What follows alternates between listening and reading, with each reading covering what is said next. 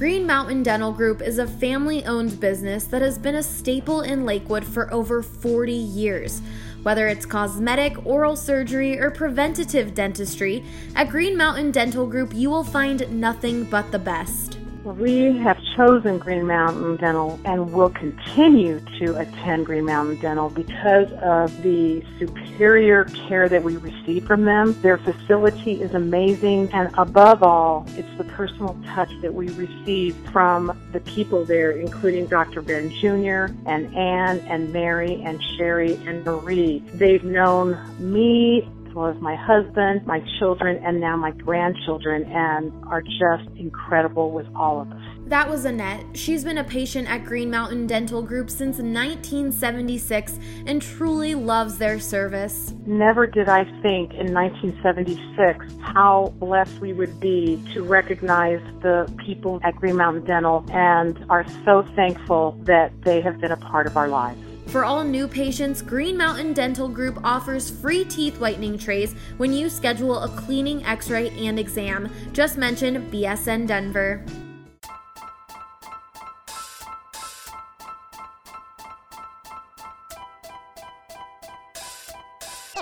It's fun. Welcome in to the BSN Nuggets podcast. Joined by a special guest, Mason Plumlee. I thought he was going to knock that ref out in LA. Coaches will get testy with officials, but to run out onto the court and Yeah. cut him off, Yeah. I've never seen that before. you should have taken a charge on him. A special guest, Darrell Arthur. When did you first realize Nikola Jokic was good? We was in Philadelphia for Jameer's kind of like team bonding thing, and I knew it right away that he was going to be good. He was making great passes and good reads and stuff like that, and I said, this kid's going to be good. He turns out to be a star. He has a great upside to him, and I know he'll be a Hall of Famer once he's done playing. And now, here's your hosts, Harrison Wind and Christian Clark.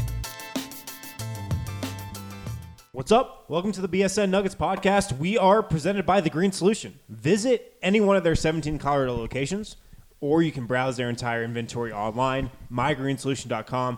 Reserve products online and pick them up at your local TGS Express checkout. You'll be in and out in minutes. Use promo code BSN20 for 20% off your entire purchase. Harrison Wind and Christian Clark here. Thursday edition of the program. Nuggets took down the Spurs last night, 113 85. A blowout win for Denver. It really felt like their first big blowout win in quite a while, uh, especially at Pepsi Center. But Denver really needed this one.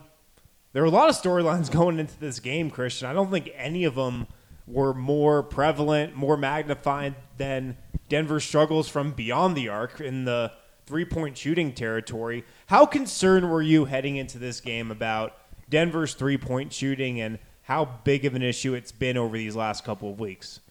Um, overall, not very concerned to be perfectly honest with you because I'm judging a lot of these guys by you know their bodies of work over years. And look, I know Gary Harris is just shooting the ball average right now for him, but Gary Harris shot at 42% two years ago and 38% last year. I know Gary Harris is a good shooter. There's enough tape to tell me that.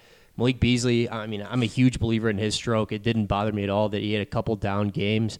Monte Morris, uh, you know, wasn't worried that he had a couple down games. So I wasn't overly concerned. Um, and you could you got a good feeling before the game. Michael Malone seemed like he was in a pretty good mood before this one, especially you know, considering that his team had lost four of six games, he did say that he's never been part of a team that's had this many players struggling to make shots at once. So, you know, I, I think this was just a random rough patch that uh, a lot of teams go through, and thankfully, it looks like the drought's over. Denver went through an almost similar rough patch like this last year. It was right when Mike Malone cut down the rotation. And you guys I have been listening to this show for the last couple weeks. I spoke about this right when Mike Malone trimmed down the rotation, you know, two, three weeks ago. I referenced last season how Denver's guys got really tired with a short rotation and all of a sudden they just could not hit anything from three point range. I don't think that's exactly what happened this time around because you know the Nuggets like they trimmed down their rotation, but they weren't giving Jokic and Millsap like 36, 37 minutes a night. They weren't playing Jamal Murray and Gary Harris heavy, heavy minutes. I don't think that was what was contributing to the shooting slump, but they have gone through something like this before. The noise around the team heading into this game was unbelievable. I thought, yeah, the Nuggets hadn't played great, but I mean, they were just coming off a loss against Golden State. I think we forget a lot that it's the freaking Warriors, and I don't know why so many people expected the Nuggets to win that game. I thought they'd be competitive. I didn't think they'd win by any means. And if we know one thing about when those two teams play, based on how every matchup has gone this season, the Warriors are going to take the Nuggets seriously, which I think is a feather in the Nuggets cap. I It's a think compliment. right. I think it's probably a good thing that the Warriors take the Nuggets seriously. It shows that they respect them. But I felt like there was a bit of a weight lifted off the Nuggets' back after this one. Yeah, absolutely. It- It'd been a while since you saw everybody in the locker room after a game in a good mood, and there were even a couple wins in, in recent weeks where everybody was kill, feeling kind of down afterwards. The Nuggets got up pretty big against Indiana. They got up pretty big against Detroit, and they barely eked those wins out. Right. It was really encouraging to see the Nuggets get up big early and then maintain a lead. It's been a while since they've done that. Right, they got up big in the first half, and I felt like they had this game pretty much in hand. And you know, Gregg Popovich probably thought the same thing. It, it's what might be why he decided to uh, hit the showers a bit early last night. We'll talk about that in a second. But I had it in the back of my mind a little bit based on how that game against Detroit had gone a couple weeks back, how that last home game against the Wizards went. Maybe the Nuggets would blow this one in the second half, and you know, if, if they had blown this game after being up by uh, what they were in the first half, that would not have been good. And I think the narratives around this team that had been building over the last couple of weeks would have gained some more legs. But it was a good step for Denver to put away the Spurs. I want to get back to the three point shooting, though. 36.5% from three. It's not Denver's greatest three point shooting night by any means. It's not their worst, but this 36.4%, I mean, this could have been 50%. Like, that's how badly Denver needed to shoot just a respectable percentage from three point land. Do you think this is going to lead to more positive three point shooting nights in the future? Do you think the Nuggets just needed to see some balls go through the net uh, th- this time around? Or do you think they could be right back in the uh, slump they found themselves in before this game, you know, going forward against Portland on Friday?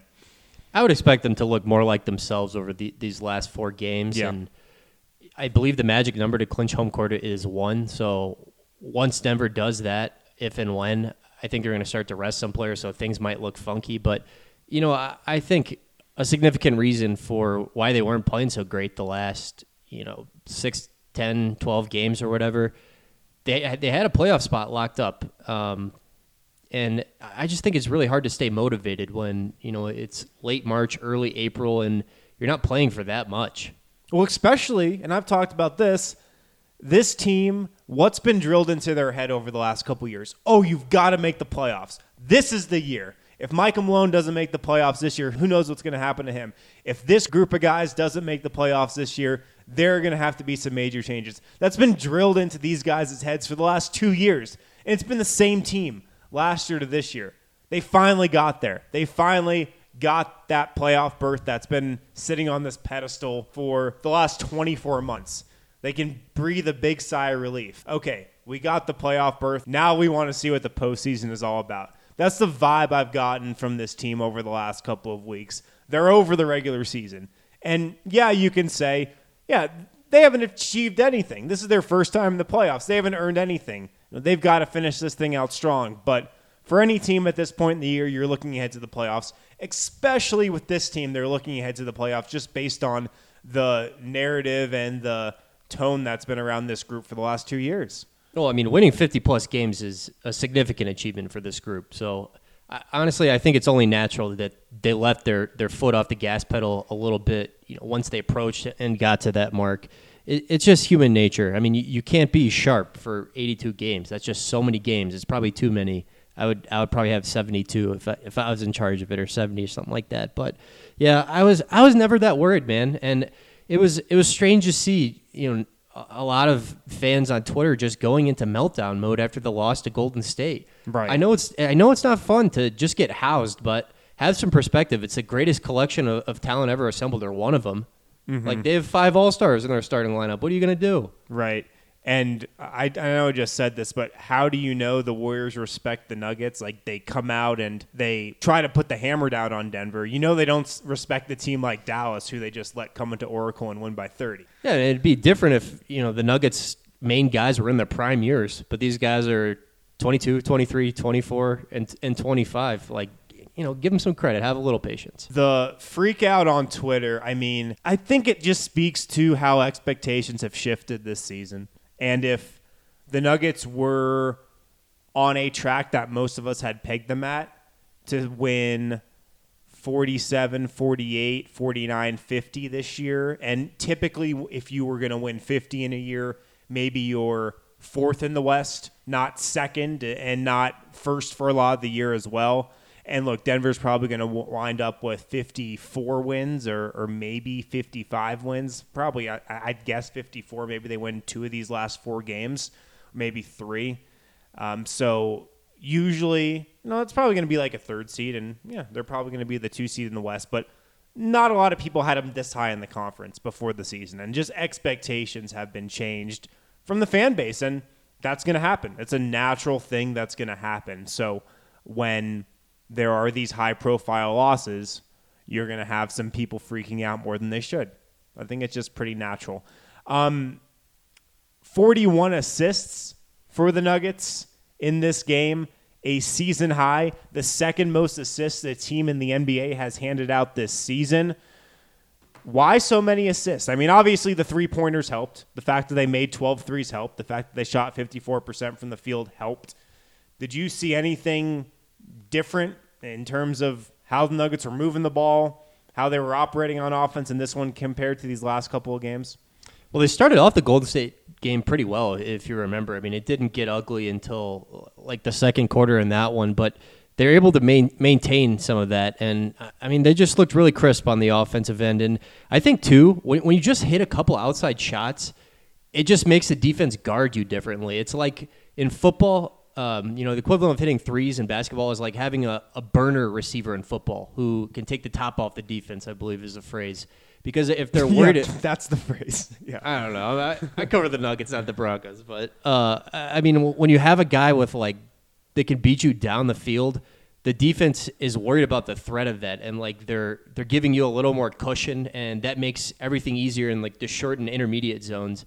It's kind of the same way in basketball. Like once you hit a couple threes, they're worried about that threat, and that gives you more space to drive to the basket and for your cuts and everything else. Just opens everything up. Yeah, Michael Malone also said before the game that he was happy with the shots that Denver had been generating over the last couple of games, and uh, they just hadn't been going in.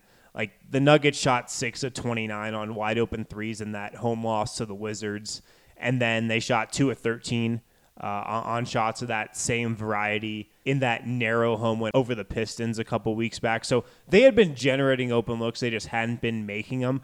And then Michael Malone said before the game that he wanted to see his guys attack a little bit more if those shots weren't falling and not settle as much for just three pointers if everybody's ice cold from beyond the arc. I thought Denver did a good job of that. Felt like they attacked the rim more in this one. I felt like they just kind of were more willing to take those tougher shots around the rim and drive into the teeth of the defense. They didn't do a great job getting to the line, and that's something this team doesn't do really well, and something I'd like to see them do more. Get to the free throw line more, draw more fouls uh, inside.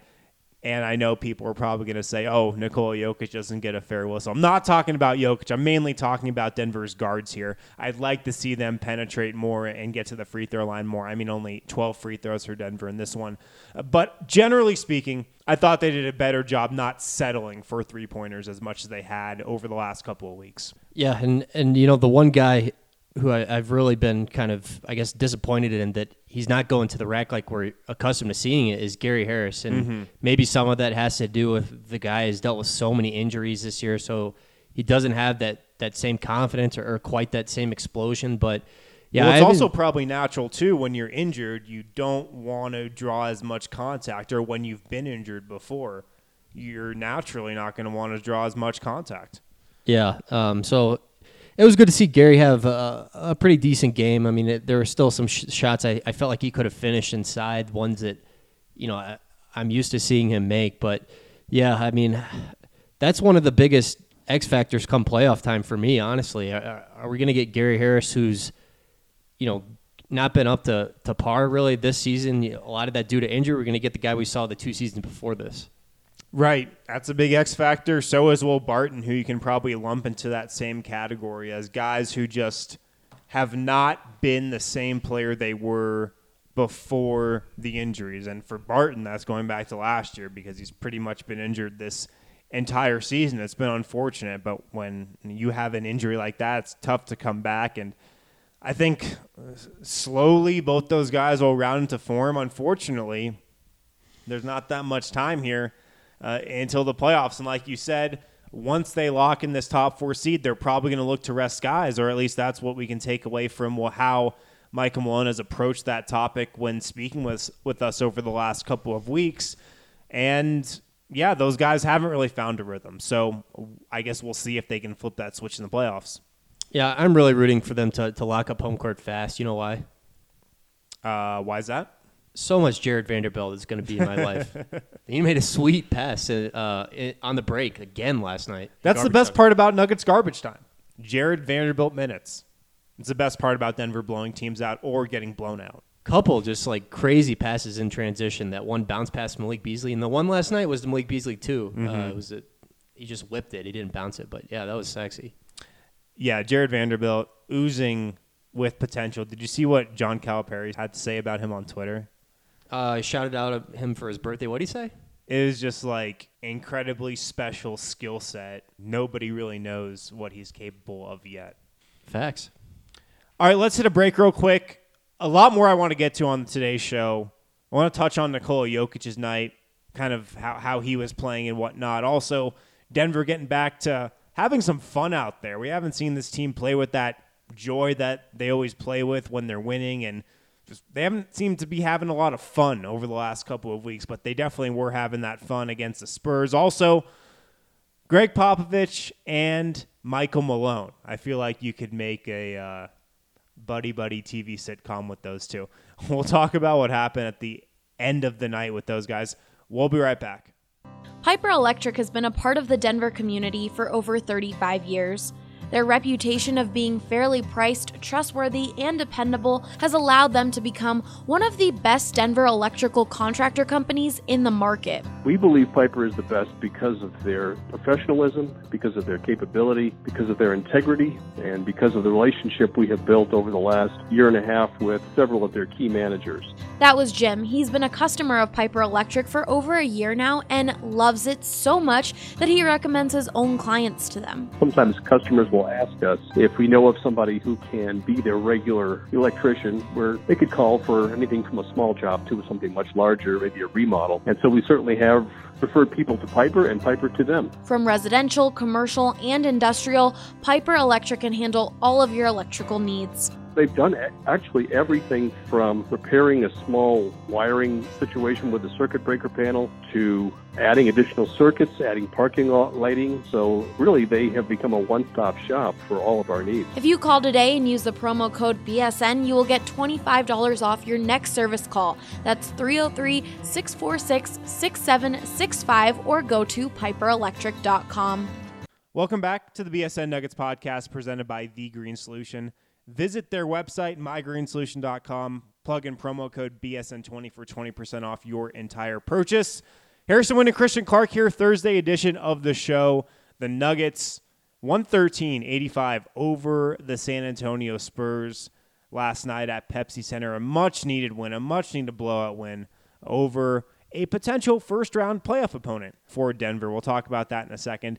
Nikola Jokic goes 9 of 10 from the field, 20 points, 11 rebounds, 9 assists. The only shot he missed on the evening was a three quarter court heave as time expired in the second quarter. Did he dominate this game as much as his stat line indicated he did? I think so. I mean, this felt almost Phoenix Suns esque to me. Mm-hmm. Um, I mean, he nearly had a, a perfect triple double, missed out um, by one assist there on the triple double. He could have got it if they'd left him in during garbage time.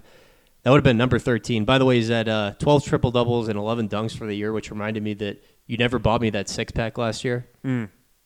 When is that coming my way? Well, it might show up on your doorstep any day, courtesy of Total Beverage. Okay. Who now delivers to anywhere in the North Metro area. A Lannister- Promo code BSN10 can get you ten dollars off a fifty dollar order. A Lannister always pays his debts. A Wind waits one year and then uses total beverage to pay his. But yeah, I mean, Nikola Jokic was fantastic, deserving of all the praise, and there was a lot of it that Pop lavished on him before the game. Let's hear what Gregg Popovich had to say. You probably heard what Pop did after the game. Here's what he had to say about Nikola Jokic before the game. Well, um, more than anything, uh, he he makes me smile. Uh, he has a lot of fun out there, and he's unorthodox. He doesn't look the part. I've said it before. He looks like a kind of a tall pudge kind of guy out there with uh, no real muscle definition, so to speak. He doesn't look athletic. He doesn't sprint up and down the court.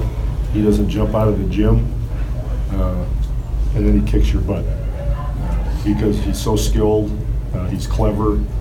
Uh, he is totally unselfish, and you combine all that, and it's just what a great guy to play with. And on top of everything, uh, he finds people, and when people receive passes, they're happy, uh, and he delivers very often.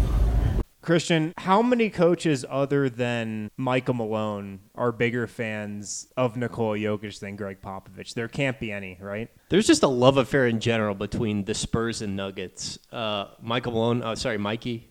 Actually, Mi- I don't think I'm allowed Malone? to call it. Yeah, yeah, I'm not allowed to say that. Michael Malone and Gregg Popovich love each other. Pop, you know, I think understands Jokic for exactly what he is.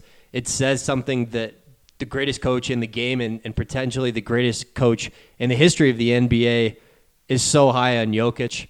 Um, I don't know, maybe him or David Fizdale. David Fizdale called him like seven foot two Magic Johnson earlier this year. Mhm. That was a line. We were talking about this before the game. Would there ever be a scenario out there where Gregg Popovich could coach Nikola Jokic? Serbia national team was the only one I could come up with.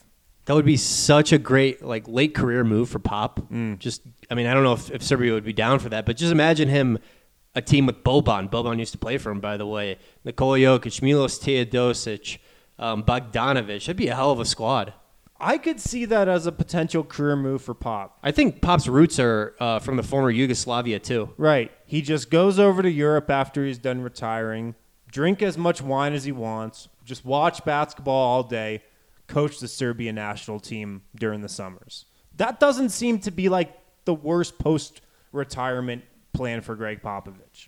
That would be unreal. Let's start a let's start a petition right now. Anyways, like you were saying, seems to be a bit of uh, a mutual admiration society whenever the Spurs and Nuggets hook up. We've spoken about how a lot of Denver's offensive principles come from the school of the Spurs, the the Gregg Popovich offensive philosophy, the San Antonio system, and there's a lot of similarities between these two clubs, just in terms of how they play the unselfishness that's ingrained deep within both teams. Nikola Jokic, uh, we've spoken how he could be the Tim Duncan of the Denver Nuggets, be the one superstar who gets drafted there and really stays there throughout his entire career and just kind of helps mold the organizational culture around him.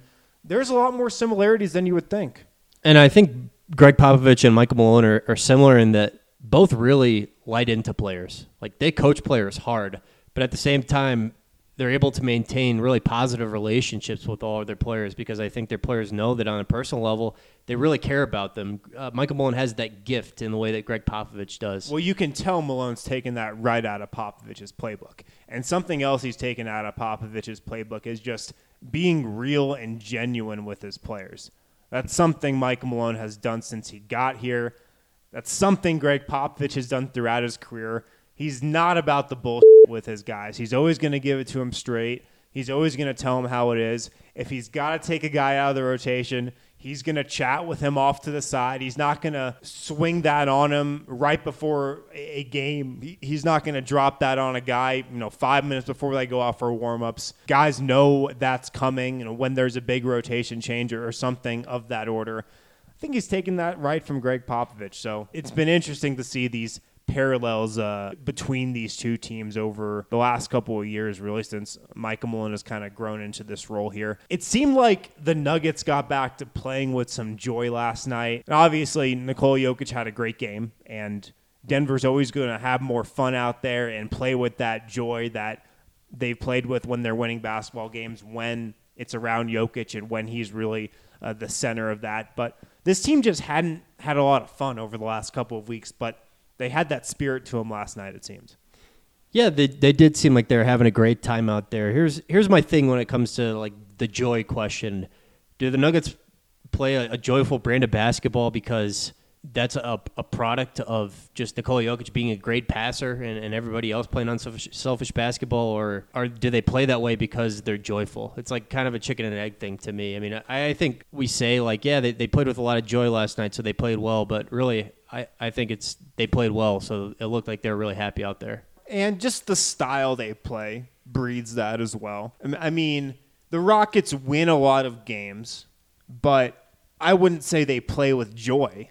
You know, joy isn't James Harden dribbling at the top of the circle for an entire possession and then shooting a step back three.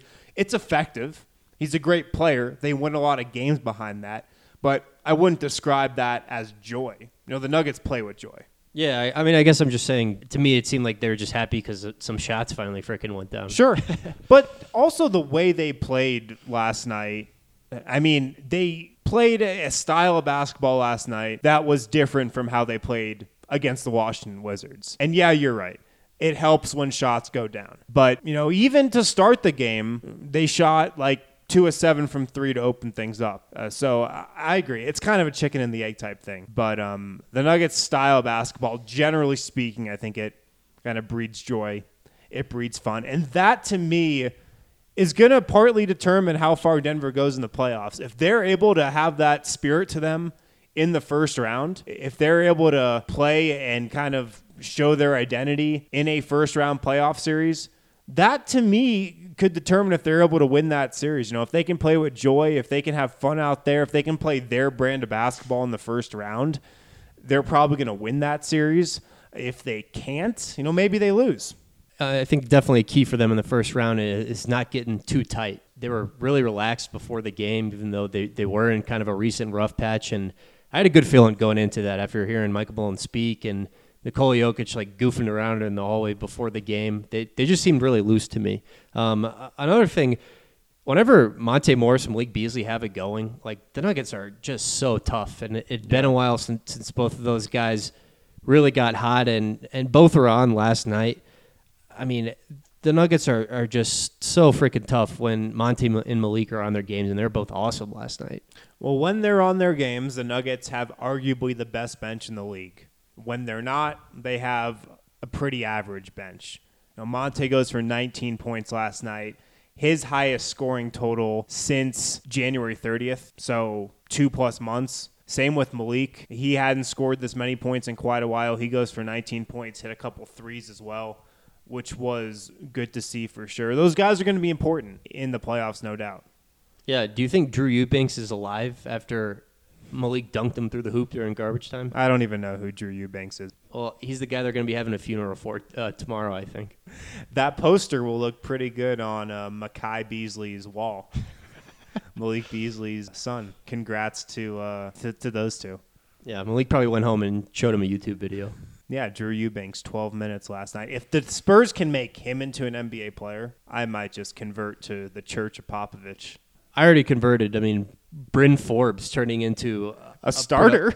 Dude, Bryn Forbes is like a solid NBA player, and that's the most freaking Spurs thing ever.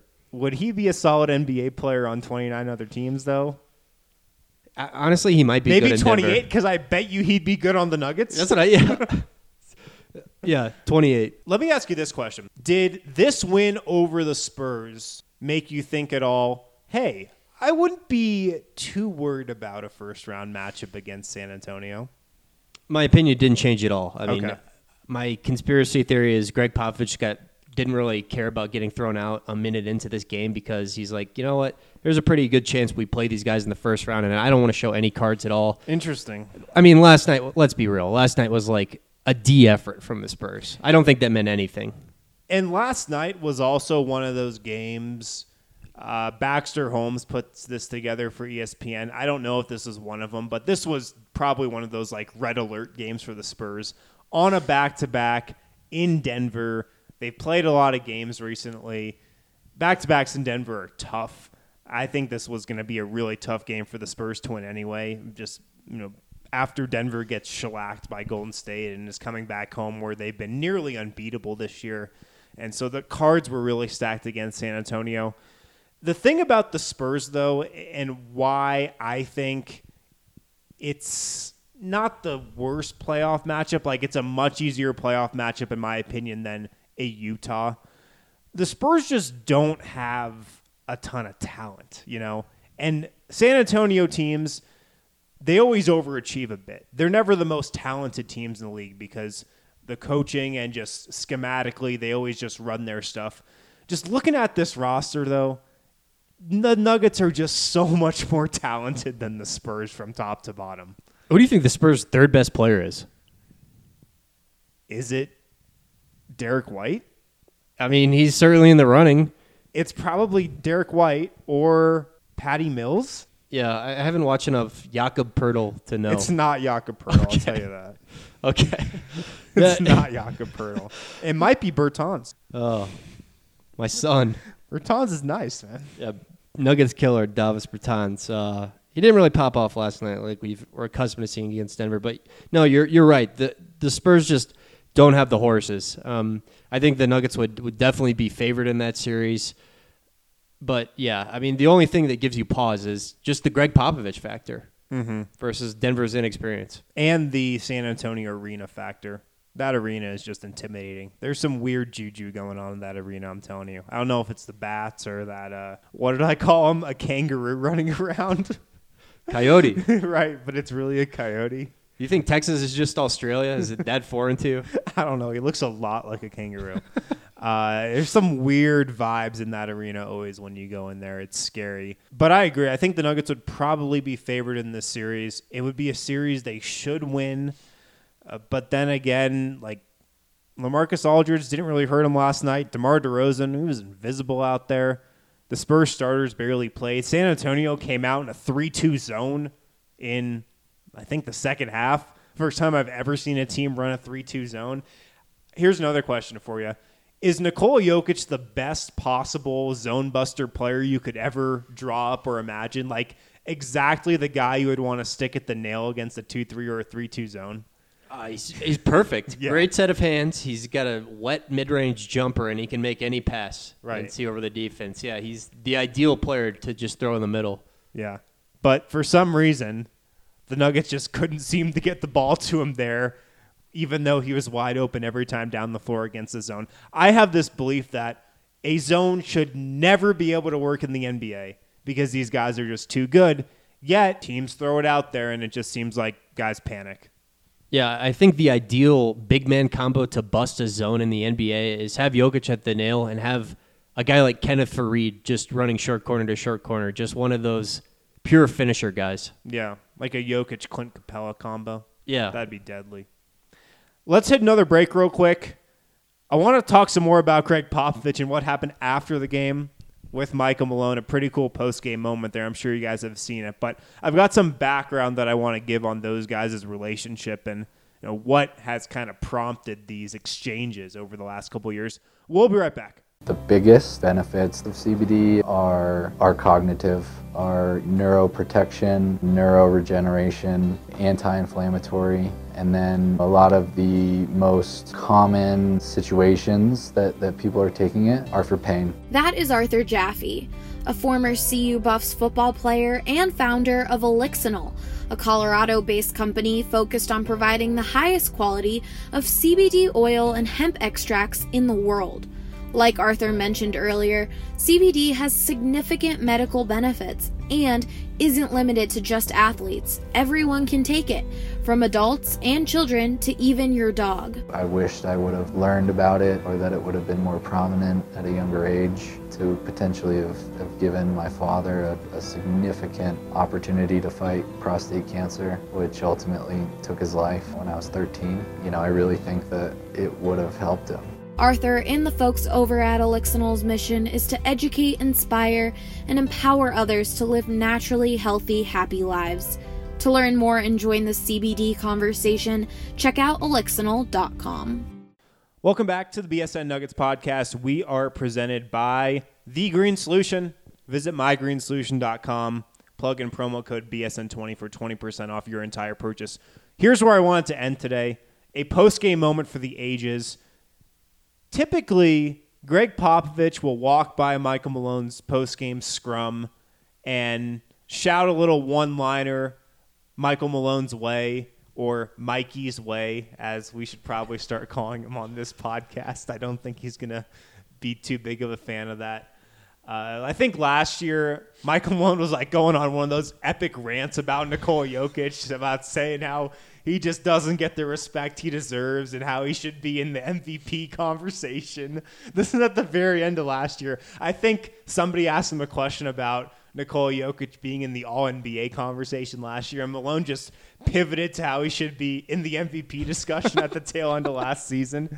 And then last night, he went a step further, actually got in the middle of the scrum, gave Michael Malone a hug. Seemed like he was looking for some questions from us. I feel like we should have lobbed some questions his way, but it seemed like everybody froze up. I mean, where does that post game moment rank on things you've seen happen post game at Pepsi Center? Well, I was a little surprised Gregg Popovich even hung around because I just assumed that after he got kicked out 63 seconds of the game, he, he went to Tavernetta or some other fine dining establishment in Lodo within walking distance. Got a nice meal, got a glass of wine, maybe watched the game on TV or something like that. I guess he was still hanging around, and that was a that was another clue in my conspiracy theory that all of that was pre-planned. Like Gregg Popovich just didn't care. He was down to just throw that game. It he was seemed like- yucking it up after the game. It seemed like he wanted nothing to do with that game. It's really tough to get tossed out 63 seconds into the game. Say what you want about NBA officials. They do not want to throw a coach out 63 seconds into a game. You have to want to be ejected to get tossed that quickly. Yeah, I mean, he got the one, and the official kind of turned around, like, okay, we're, we're going to give you your one and keep moving. Yeah. And he walked out to the free throw line. Yeah. I agree with you. We were having the same discussion on Media Row on the other side of the arena from you. Where is Gregg Popovich sitting right now? What restaurant is he dining at right now? And is he watching the game? And then I think somebody said, no, he's at too nice of a restaurant to have the game on. Yeah, too nice of a good point. restaurant to have TVs in it. Yeah, there are no, there are no like flat screens in, inside a really nice Italian place. But getting back to the Gregg Popovich Mikey Malone dynamic, those two go back a long ways. They go back to 2005 when they met at a basketball without borders camp in Argentina. Michael Malone loves to tell this story. They bonded over several bottles of, I'm sure, some really nice Argentinian wine, and they got to know each other. And later that fall, Gregg Popovich helps Michael Malone get an assistant coaching gig with the Cavs under Mike Brown, who came from Gregg Popovich's San Antonio coaching tree. So that's how far they go back. Michael Malone says from time and time again, I owe a lot of my coaching career to the opportunities that Gregg Popovich gave me when I was a really young assistant coming up the ranks. So those two have a special bond. They go back a long ways. Gregg Popovich said before this game that he thinks Michael Malone should be in the running for coach of the year. He called him an obvious candidate. He should be the coach of the year in my book. And I think there's just a really nice mutual admiration and mutual respect between those two. One of the most impressive things about Pop that I think is his ability to adapt because he, won in the in the middle OOs playing a pretty plotting style. The Spurs didn't put up a ton of points. They they won mostly with their defense with Tim Duncan and then you know almost a decade later they completely reinvented themselves and they're really playing the beautiful game. I mean that 2013 or I'm sorry 2014 finals against the Heat which they won 4 to 1 was one of the most impressive offensive displays I've ever seen since watching basketball. Gregg Popovich, you know, he's just going to tailor his schemes to his personnel and I think that's something we've seen from Michael Malone since he came to Denver. I mean, we know Denver tried playing Nurkic and Jokic together. It didn't work out, obviously, and, and Michael Malone has really pivoted too. I think Michael Malone is more flexible than you know. Maybe he's starting to get credit for that. Right, and something we spend a lot of time talking about, but it, goes brushed under the rug. And I wrote about this a little when I wrote that big feature on Malone and Nikola's relationship is that Michael Malone is still a really young coach in this league, and he got a raw deal in Sacramento, and he comes to Denver. He gets a fresh start. He's still a really young coach, but you know when you have in early in your coaching career, when you have a situation like what happened in Sacramento go awry, like as a young head coach, you don't get that many chances to just like start over. I mean, look at a guy like Dave Joerger. He's probably going to get fired from Sacramento soon here. Maybe at the end of this season, maybe, you know, at the end of next season. Not because he's not a good coach, but just because it's the Sacramento Kings and it seems like that is due for an ugly ending there. Like, is he going to get another shot? It didn't work out for him in Memphis. It didn't work out for him in Sacramento. He's a young head coach, but if you're a franchise, like, I don't know how fast you're jumping at the bit to hire Dave Joerger, who's kind of flamed out in both these locations. When you're a young head coach, it's tough if you don't win right away to get those other opportunities. And Malone comes to Denver. He has a, a rough first year where they win, what, 30 games? And then he's suddenly tying himself and his success to a second round pick from Serbia who's about as unconventional as they come. And all of a sudden is playing this crazy Jokic brand of basketball where he pretty much has put the ball in, in the hands of Nikola Jokic and just kind of let him go to work and just kind of tie himself to a guy who had really kind of divided a lot of basketball people over the last couple of years in terms of oh his is his style of play going to be successful in the playoffs or even the regular season and whatnot and we'll see what happens in the playoffs but it was pretty risky for Michael Malone to go this route and kind of just tie himself to the hip of Jokic. I mean, obviously it's been a great decision looking back on it now, but to to make that call in his second year on the job on December 15th, that took some guts, I think. Absolutely. I mean, I, I remember even after that loss to Minnesota in game 82 last year, I remember like a take like, is Nikola Jokic like the big man version of Kevin Martin or something like that from somebody wow. with like a following. I'm not even gonna call them out or anything, but there was so much skepticism about Jokic and Kevin you know, Martin, that guy with that ugly ass jumper. Yeah, the the jumper that pointed out to the wall there. The Lonzo Ball jumper before Lonzo Ball. yeah, that was the Lonzo Ball prototype for a jumper, but yeah, I mean, it was it was kind of that line of thinking. I mean, people didn't a lot of people didn't think Jokic was for real, and this year, I mean, I, I don't know many people left on that island. You have to say Nikola Jokic is for real now. I mean, he's the best player in a team that's going to win 54, 55 games. Yeah. So I think that was a gutsy call from Michael Malone. Obviously, the right one. But when you're a young coach, it's probably easier. It's probably a bit more settling to just play a traditional brand of basketball and become a defensive team and lean on your principles. And Malone kind of went the opposite when he came here. And it was risky, but hey, it's worked out for him. So Denver now a game and a half up on the Rockets for the two. They are two games up on Portland with two remaining against the Trailblazers. I mean, are you on the train firmly that Denver still is pretty much going to get the two here. Do you think they've kind of wrapped this thing up here, or do you could you still see them fall into the three? Well, they effectively have a half game lead over the Rockets right. because of the tiebreaker, right? So, I mean, if I had to bet on it right now, I'd probably say the three. So the Nuggets have four games left, a home and home against Portland. That's coming up here this weekend at Utah, at home versus Minnesota.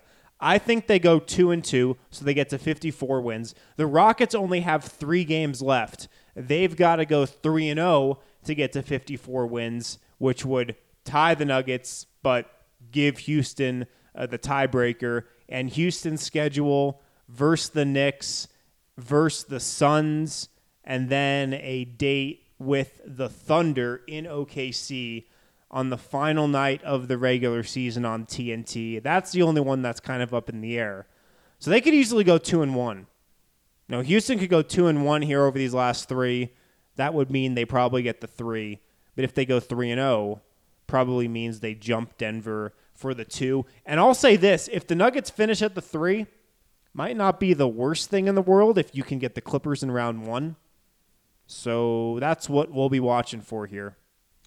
Yeah, and just uh, a couple records that you know to watch for down the stretch here. Um, the second most wins in Nuggets franchise history, 54. It's been done twice. They could tie that.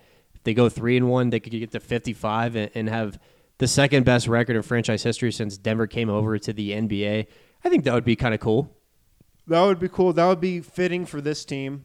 I I think this team is good enough this season. This regular season is real enough for them to get that record. I think that would be well deserved. They've got one more game. Their magic number is one to clinch home court advantage in the first round, top four seed. You know, I would think the Nuggets might look to rest guys after that game, but um, yeah, I mean, we'll see. Uh, we'll see what happens when that time comes. All right, that's all the time we got for today. Thanks for listening, guys. If you got a second, head on over to iTunes, drop us a quick five star review. We would sincerely appreciate it. And with that, we'll be back with another episode on Friday. Talk to you then. Hey, BSN Denver listeners. We're really excited to tell you about some game changing coffee. Strava Craft is the CBD enriched coffee that has really changed lives. Their reviews are incredible. Make sure you check them out today. This CBD infused coffee has taken away long term migraines, back pain, arthritis, IBS, and has helped decrease anxiety. You name it. CBD is all natural, it's also not psychoactive, and the coffee is rich and tasty. We could not recommend it anymore to our listeners. Check it out for yourself today and receive 20% off when you use the promo code BSN2019 at checkout to get your StravaCraft coffee for 20% off and shipped straight to your door.